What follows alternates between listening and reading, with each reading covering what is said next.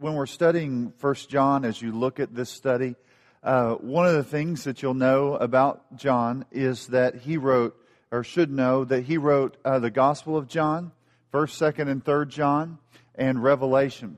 And so, if you're kind of wanting to get that in your mind, you can kind of do that. If you have ever studied First John, you'll know that there's uh, many of those themes uh, connect us to the Gospel of John.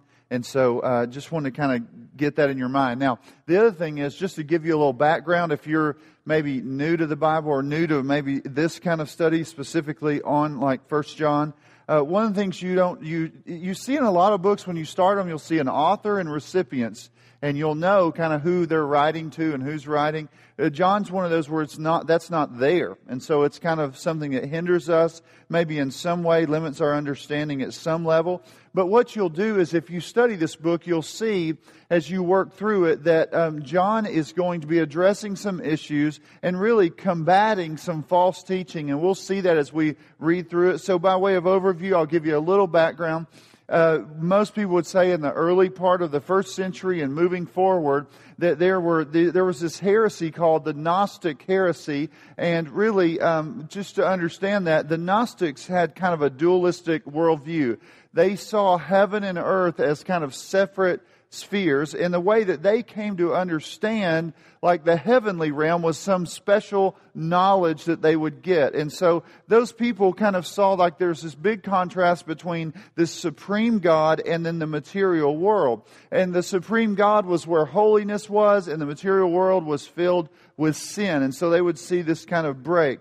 A true Gnostic believed that he really possessed this divine spark and so this spark came and it gave him insight and understanding into spiritual things and to his spiritual home. And some level, he could kind of get there into this spiritual kind of home.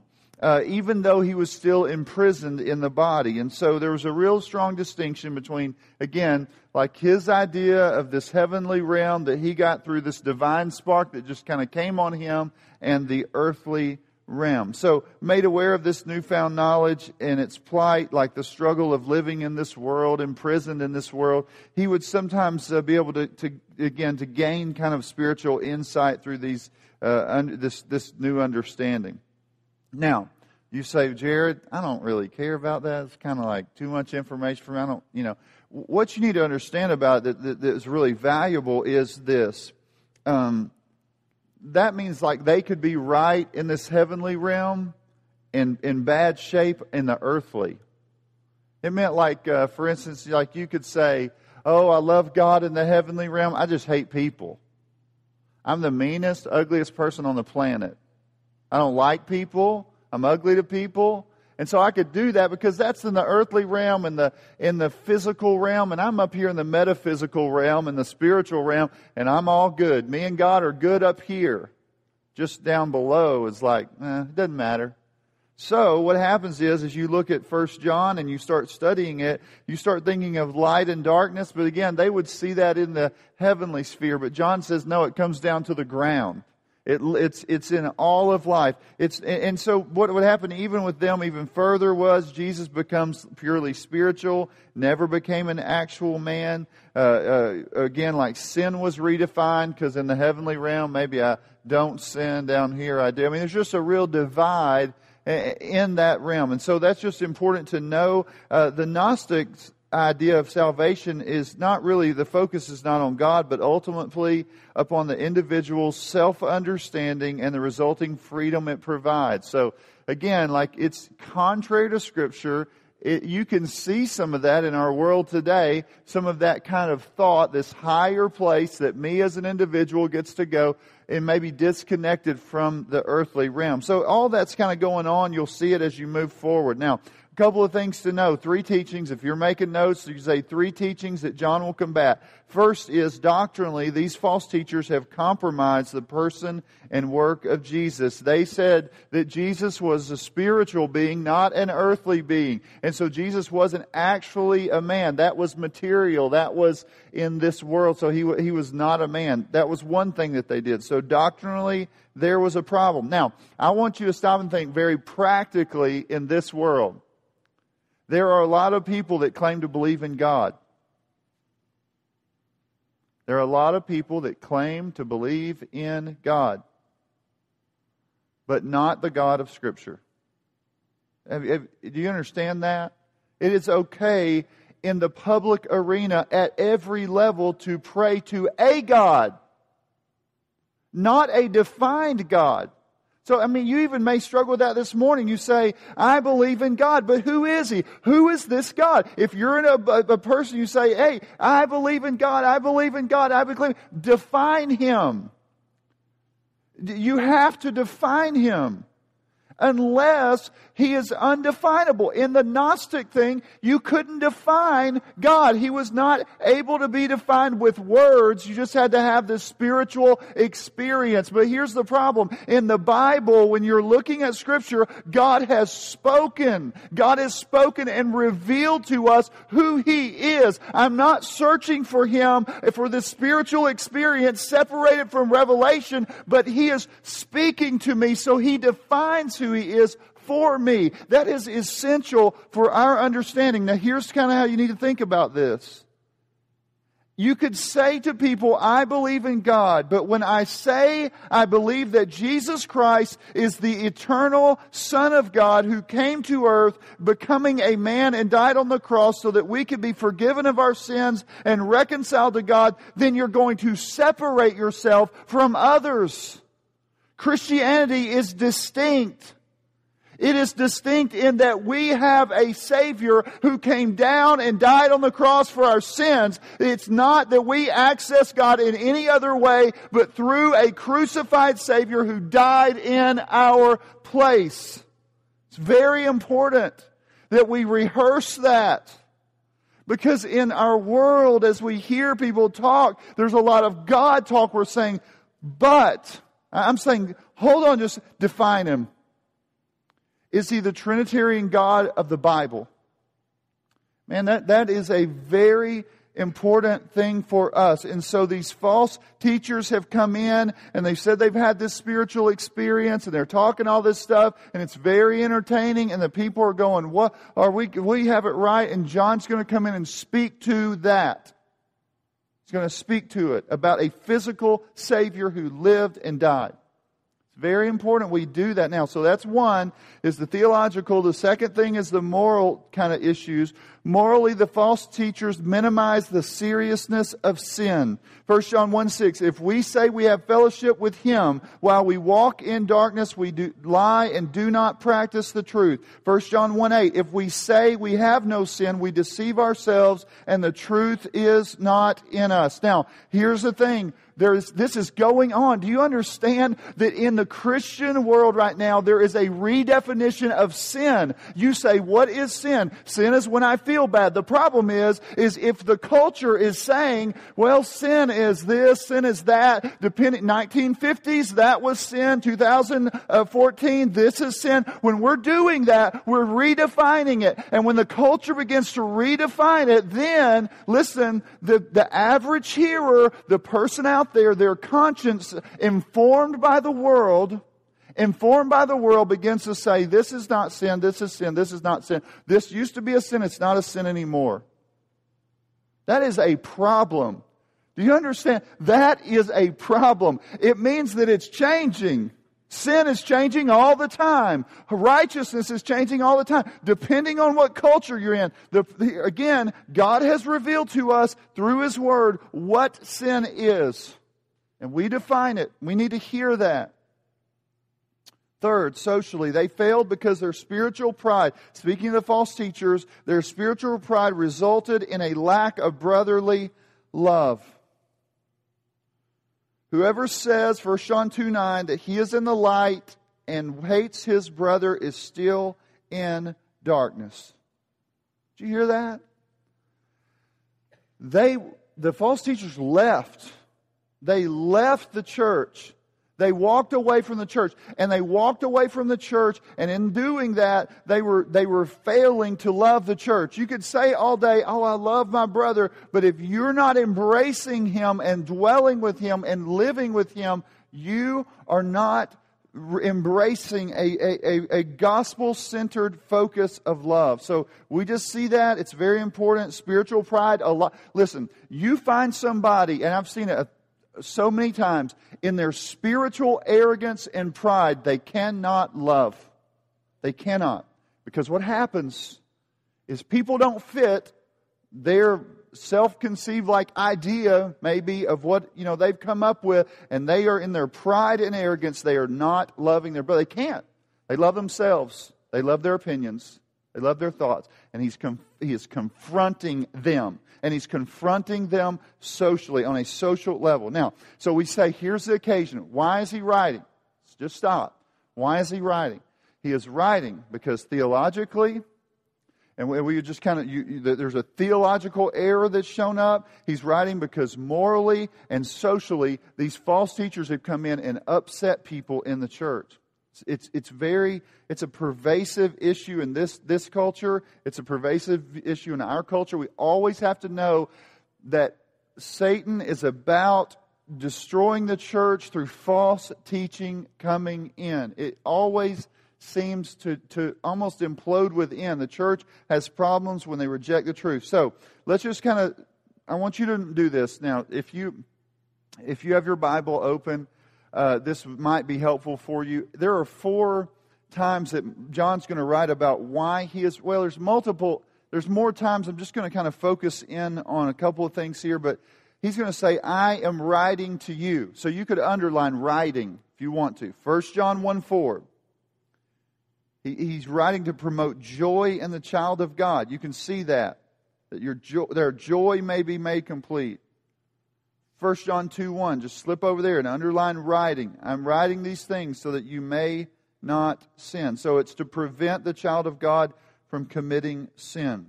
Third, I'm writing to you to protect the child of God from false teachers. You'll see that in 1 John 2 26. He's writing to address that. This is really cool because it's nice when John will say, This is why. I mean, you're not trying to figure all that out. You're saying, Here it is, 1 John 2 26. You can underline it. You can go to 1 John 5 13.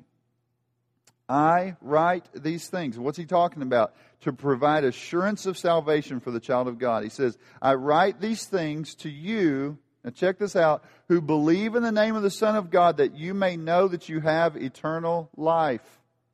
He is, he is writing to give them security, for them to know. Can you believe that? To know that they have eternal life. 1 John 5 13. Okay. Now, if you've read John's gospel, a lot of times people, maybe if you're early, like came a Christian, maybe like in your early adulthood or something, somebody say, hey, get the gospel of John out and read that. You know, that's what people talk to you about. And so maybe you've read it more than you have First John. But one of the things you'll see is there's kind of two things about these uh, two books, and they go together in kind of a beautiful way in this way. And I, will just give it to you. John 20, 30, and 31 says that, that, that John was written, the Gospel of John, so that you may believe that Jesus is the Christ, the Son of God, and believing you may have life in his name. 1 John 5:13 says, I'm writing to you who believe. John 20, for those 20, 30, and 31, for those so, reading so they would believe. 1 John 5:13, so that those who do believe will be firmed up. that's, that's a good that's a good thing for us to know. He's writing to the believing community that they would have assurance of their salvation.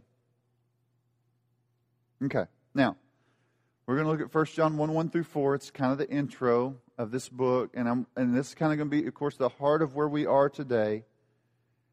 And before we start it, I just want to say, like, you just got to think, like, and I, I think it's probably helpful to do it this way. Think about being in a courtroom and you're um, sitting in there maybe as a juror, and you're sitting there and, and you're watching things unfold, and the prosecution comes up and they start laying out a case point by point. They're laying out this case, and you're going, man, there that guy's sharp that's laying there. That, that woman, like the way they, they're laying out the case is so amazing and beautiful. And I just like, I, I'm starting to kind of to like be drawn to that. It's, it's an amazing case. It's winsome and all. It's maybe very articulate and colorful, and maybe you naturally identify. So you're sitting there and you're hearing this unfold and kind of getting excited about what's taking place. Um, and then, after all of the cases laid out, the defense stands up and says, I'm calling a witness. And we're calling an eyewitness. And the eyewitness comes, and he's an older man, and he sits down and he begins to speak. And when you hear him, you say, He's an eyewitness. He saw every bit of it. He's been a part of it. He knows exactly what took place. And you look over there at the prosecution and you start saying, they built a straw man. They made it up. I think 1 John 1 1 through 4 is one, something like that. The one who has seen and touched and handled is speaking. He didn't read it in a book. He actually was there. That's so, like, yes, you know, he saw it. He got, he knows about it. I mean, you're sitting there in the jury going like, he, like he's not condemned. That guy knows. He saw. I understand. So I think it's important that you get that. 1 John 1, 1 through 4 that which was from the beginning, which we have heard, which we have seen with our eyes, which we looked upon and have touched with our hands concerning the word of life. The life was made manifest, and we have seen it, and testify to it, and proclaim to you the eternal life which was with the Father and, and was made manifest to us. That which we have seen and heard, we proclaim also to you so that you too may have fellowship with us. And indeed, our fellowship is with the Father and with His Son, Jesus Christ. And we are writing these things so that our joy may be complete. Now, when you look at that, there's kind of a bunch of little relative clauses and phrases. It's kind of hard when you're trying to diagram this or think about how it fits together. Just know this verse 3 is the central thrust. It's the main verb. We proclaim. That's what John's doing. He's proclaiming as a witness, he is proclaiming. We proclaim. It's, it's, it's, the, it's the focus there. John, along with others, is proclaiming that he has seen Jesus Christ, the Word of life. He is proclaiming the good news. And he is making it very clear that he was an eyewitness of that good news.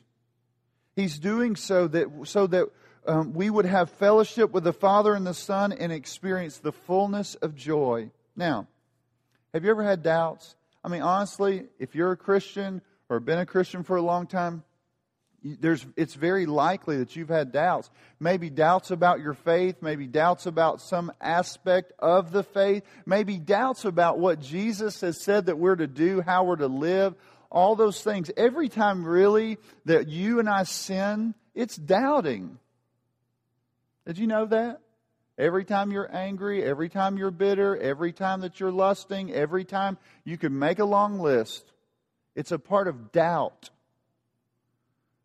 It's, it's a way of saying, I just don't believe that loving people is God's way. I don't, I don't, I don't really believe that. I don't believe sacrificially loving my wife or my children or working hard. I don't believe the scripture. I don't, I'm not aligned with that. So I think it's important we say doubts are something that we struggle with. We struggle often with. Now, in this culture, you might say uh, things that we could think of, and maybe every culture. I, I, I doubt my marriage. I doubt like our future. I doubt those children and I, you know i have these doubts about like staying faithful to that and running after the things that would give honor and glory to god. You might struggle with saying man i just kind of want to go live my life and look over there. It's so much more joyful over there and it's peaceful and it's easy. I'm just going to run after that. It's a doubt and so it's, it's not believing the right things. We could have doubts about those responsibilities like that. We could have doubts about our church. We could have doubts about every aspect of life and when you see somebody running from those things, it's because they doubt God's word, that He's telling them, this is what you have, you, where you are. This is what it means to obey Him. And we as Christians have to realize there's times where it, it, it feels like this is not the maximum joy. If I want maximum joy, it will not be to pursue the godly things that He's laid out for me. I think it's a danger that we all face. And so I just think it's important that you see that because there's these competing voices that say, believe this will be better, believe that will be better, believe, believe, believe. And they're calling you to, and we as Christians need to understand that, be able to spot it. So let's go to verse 1 as we look at this, and you'll see the first phrase, that which was from the beginning.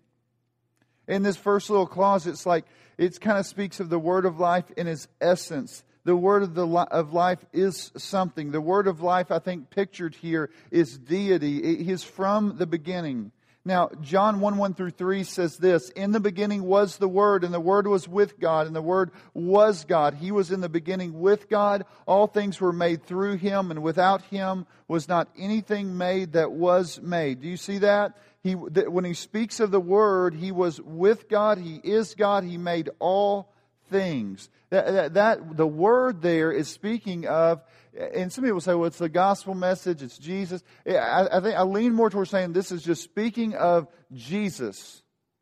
It's speaking of Jesus because, and I tie it, of course, to John chapter 1, where it says, in the beginning was the Word, Word was with God, the Word became flesh in John 1.14, speaking of Jesus. And so we see here, he was from the beginning. You keep moving forward. This is kind of these next little phrases are how it describes how we perceive the word of life, which we have heard and seen with our eyes and looked upon and touched with our hands concerning the word of life. John is making it clear that he heard, saw, and touched the word of life. John walked with Jesus, he talked with Jesus, he touched Jesus, all of that. He knew him as Jesus was a physical man. So this eternal word from the beginning came, became flesh and dwelt among us. A, a living person dwelt among us. It, it was Jesus was a, a, one. You you could say this one man, but inside of him, he is both God and man. And we see that I think laid out here. He became flesh. John 1.14 tells us. He had seen him, he had touched him, he was an eyewitness. When he stands up there, this is his witness. I have seen Jesus. I have touched Jesus. I've been with Jesus. It's very powerful picture. Now, why would Jesus be called the Word? Is that weird to you? I mean, sometimes you hear that and you're like, I remember the first time I read that, I was like, ah, I don't know what, what what's it saying. You know, I get down to verse 14. I was like, okay, this is Jesus, but what is the word here? How do you see that? Now, one uh, scholar said it this way God's word in the Old Testament is his powerful self expression in creation, revelation, and redemption. Now, again, God's word, because what do you see in, in creation? God speaks. God said.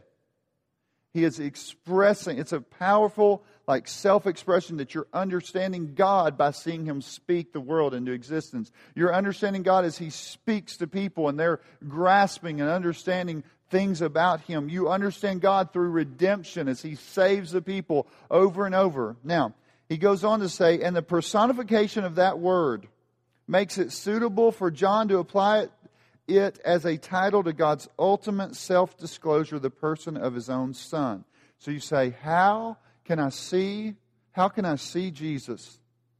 How, how, I mean, or how can I see God? How can I understand God? The greatest way that we see that is when He reveals Himself uh, uh, as Jesus becomes flesh and we see Him walking among us. He is the, he is the, the picture of what it means. Like what Jesus said is, when you see me, you see God.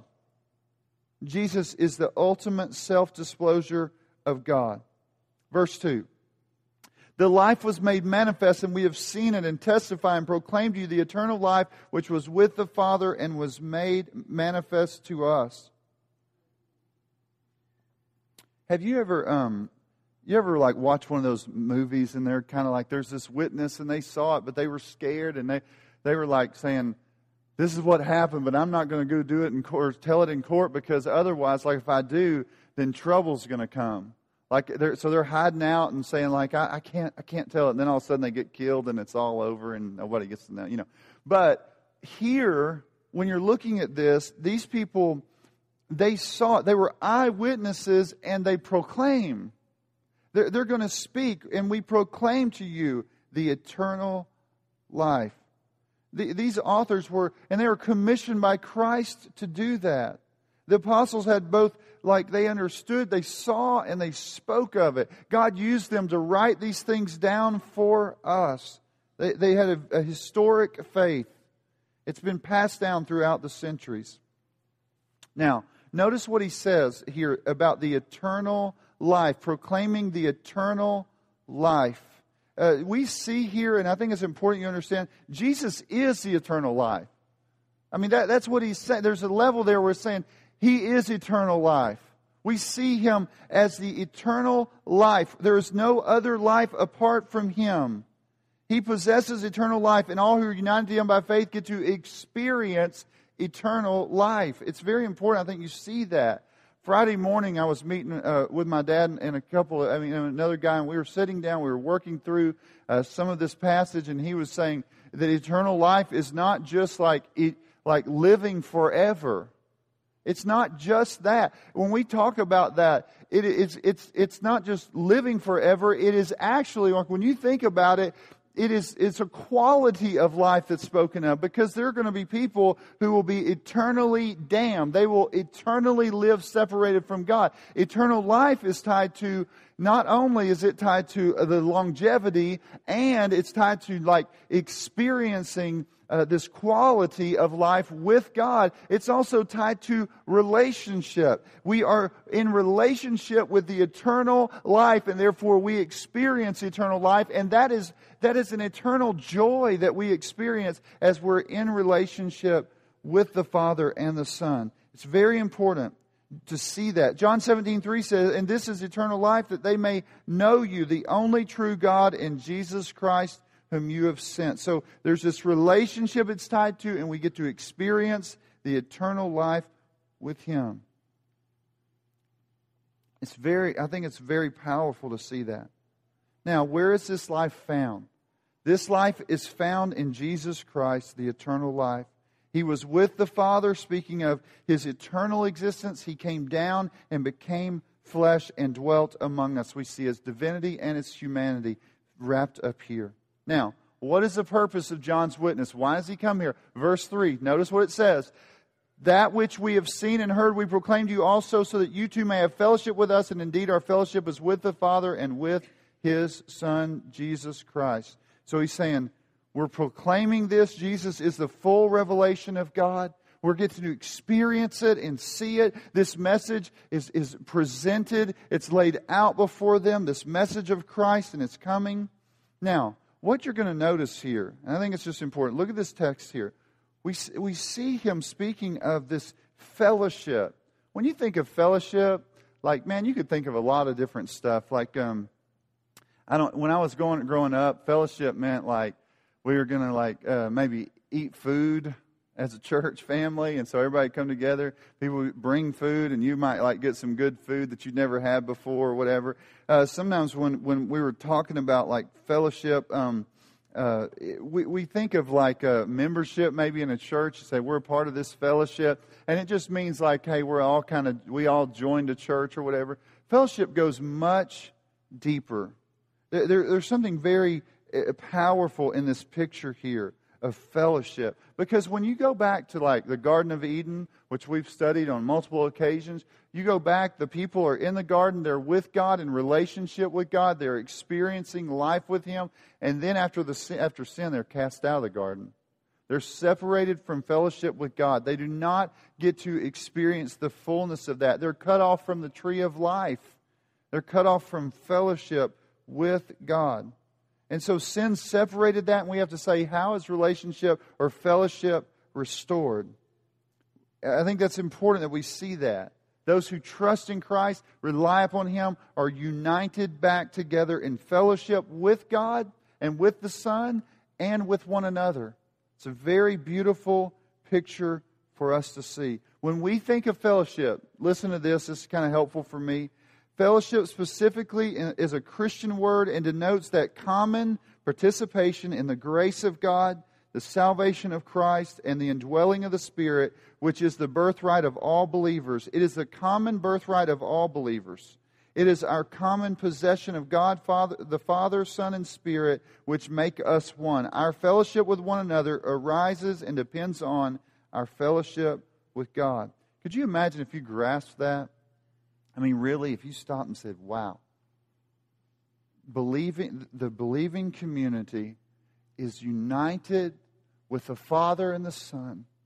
That we, uh, we, are, we are united to them. We have intimacy with them. We have relationship. All of that comes as a result of what Christ accomplished for us. We're trusting in Him and we're united to God. We're able to speak to Him. Now, here's the thing if somebody says, Oh, I pray to God, I pray to God, I pray to God, oh, I pray to God all the time, and I say, How do you get access to Him?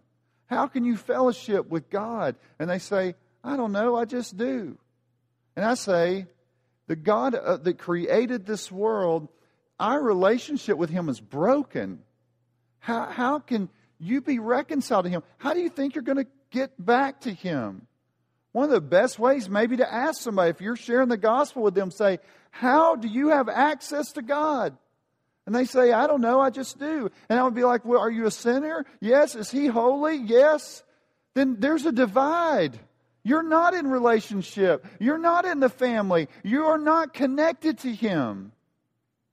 The only way that you have a connection with him is through the Lord Jesus Christ, who who, is, who was God, eternally God, came down to earth, became a man. He lived a perfect life, the life that we failed to live, died the death that we deserve so that we could be brought into fellowship with Him. That is your access. That's why we say, in Jesus' name, we are united to Jesus. He has access to the Father, therefore we have access to Him. It's very, I think, very important that we see that. He regains fellowship. We in the church, we could say, hey, I just like you. It's not just about liking you. It's not just saying, I like you. Oh, we like hanging out. We go to a church, and, and that's what fellowship is, is we like to hang out together. That's, it's deeper than that. Fellowship is that we have been united to the Father and the Son, and therefore we're united with one another. It's a very uh, a powerful thing for us to see. That's how we have access to that's how that's our deepest intimacy with one another. Now, keep going here. We say John lays this out for us. His witness is laid out for us. We see the purpose of it so that they'll have fellowship with, with God and with one another. And then we see the result of John's witness, verse 4. And we are writing these things so that our joy may be complete. Now, you first read that and you go, whew, is he just talking about himself? It's like, it makes me happy. It makes me so happy to see you embracing this witness. Gets me so happy to see it. He, he is saying that. I think it also includes that when his joy is complete, their joy will be complete.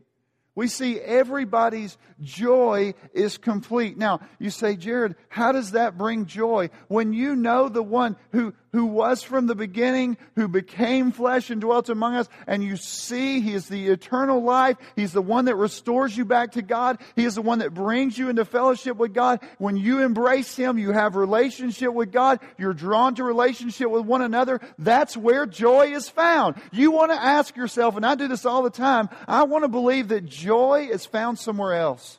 I, I really do.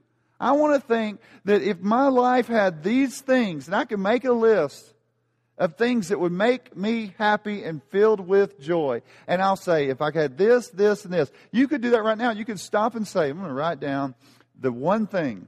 If this was fixed, bro, it would just be like, whew, be awesome. And what we do a lot of times is think, that's what's going to do it. That's what's going to satisfy me. That's what's going to bring the joy I'm looking for. That's what's going to make me complete. And what John is saying, the only thing that completes you is to be restored to God through his Son, which brings restoration with one another. And that's where joy is found. It makes you more human, makes you live like you were designed to live. It makes you experience what you were designed to experience. Joy is something that transcends the sorrows of the present. It's not tied to circumstances that you presently find yourself in on this earth. Joy takes you above the present trouble and makes it, brings you uh, beyond that to something higher. Ann and I were talking about not too long ago. She said, Jared, here's what preaching is preaching is helping people see beyond, it's helping them get a vision of God that takes them beyond. You say that you might meet somebody and they're really sad all the time and depressed. What is preaching? Preaching is saying, get beyond that.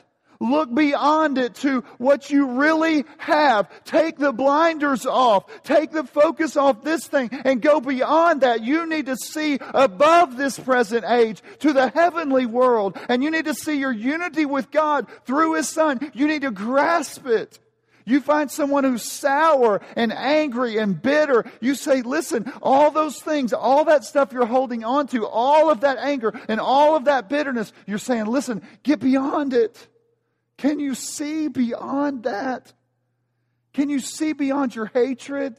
Can you see beyond your anger? The reason you can't is because you're so focused on this and you're not listening to the apostolic witness. You are outside of that. You're not embracing that. What the apostolic witness was, was this, that there is hope that there is life, that there's eternal life, that there's life beyond this, that this present age is passing away, but there's hope beyond that, that there's unity with God, that there's relationship with Him, that there's acceptance with Him, that there's relationship with these people that you may not understand, that is so much deeper than you holding on to some grudge. He's pointing you beyond. And, and that's what John does. He comes and speaks and he sits down and he sits down in the courtroom as the key witness and he says, here's the message. Here's the message. Here's life. Here's hope. Here's, here's the answer to everything. This is what keeps you. This is what satisfies your soul. This is what brings joy. This is it. Get it? Get a vision of that. And you, as you move forward, walk in light of it. Walk in the light of that glorious message. Let's pray. Father, we thank you for your word.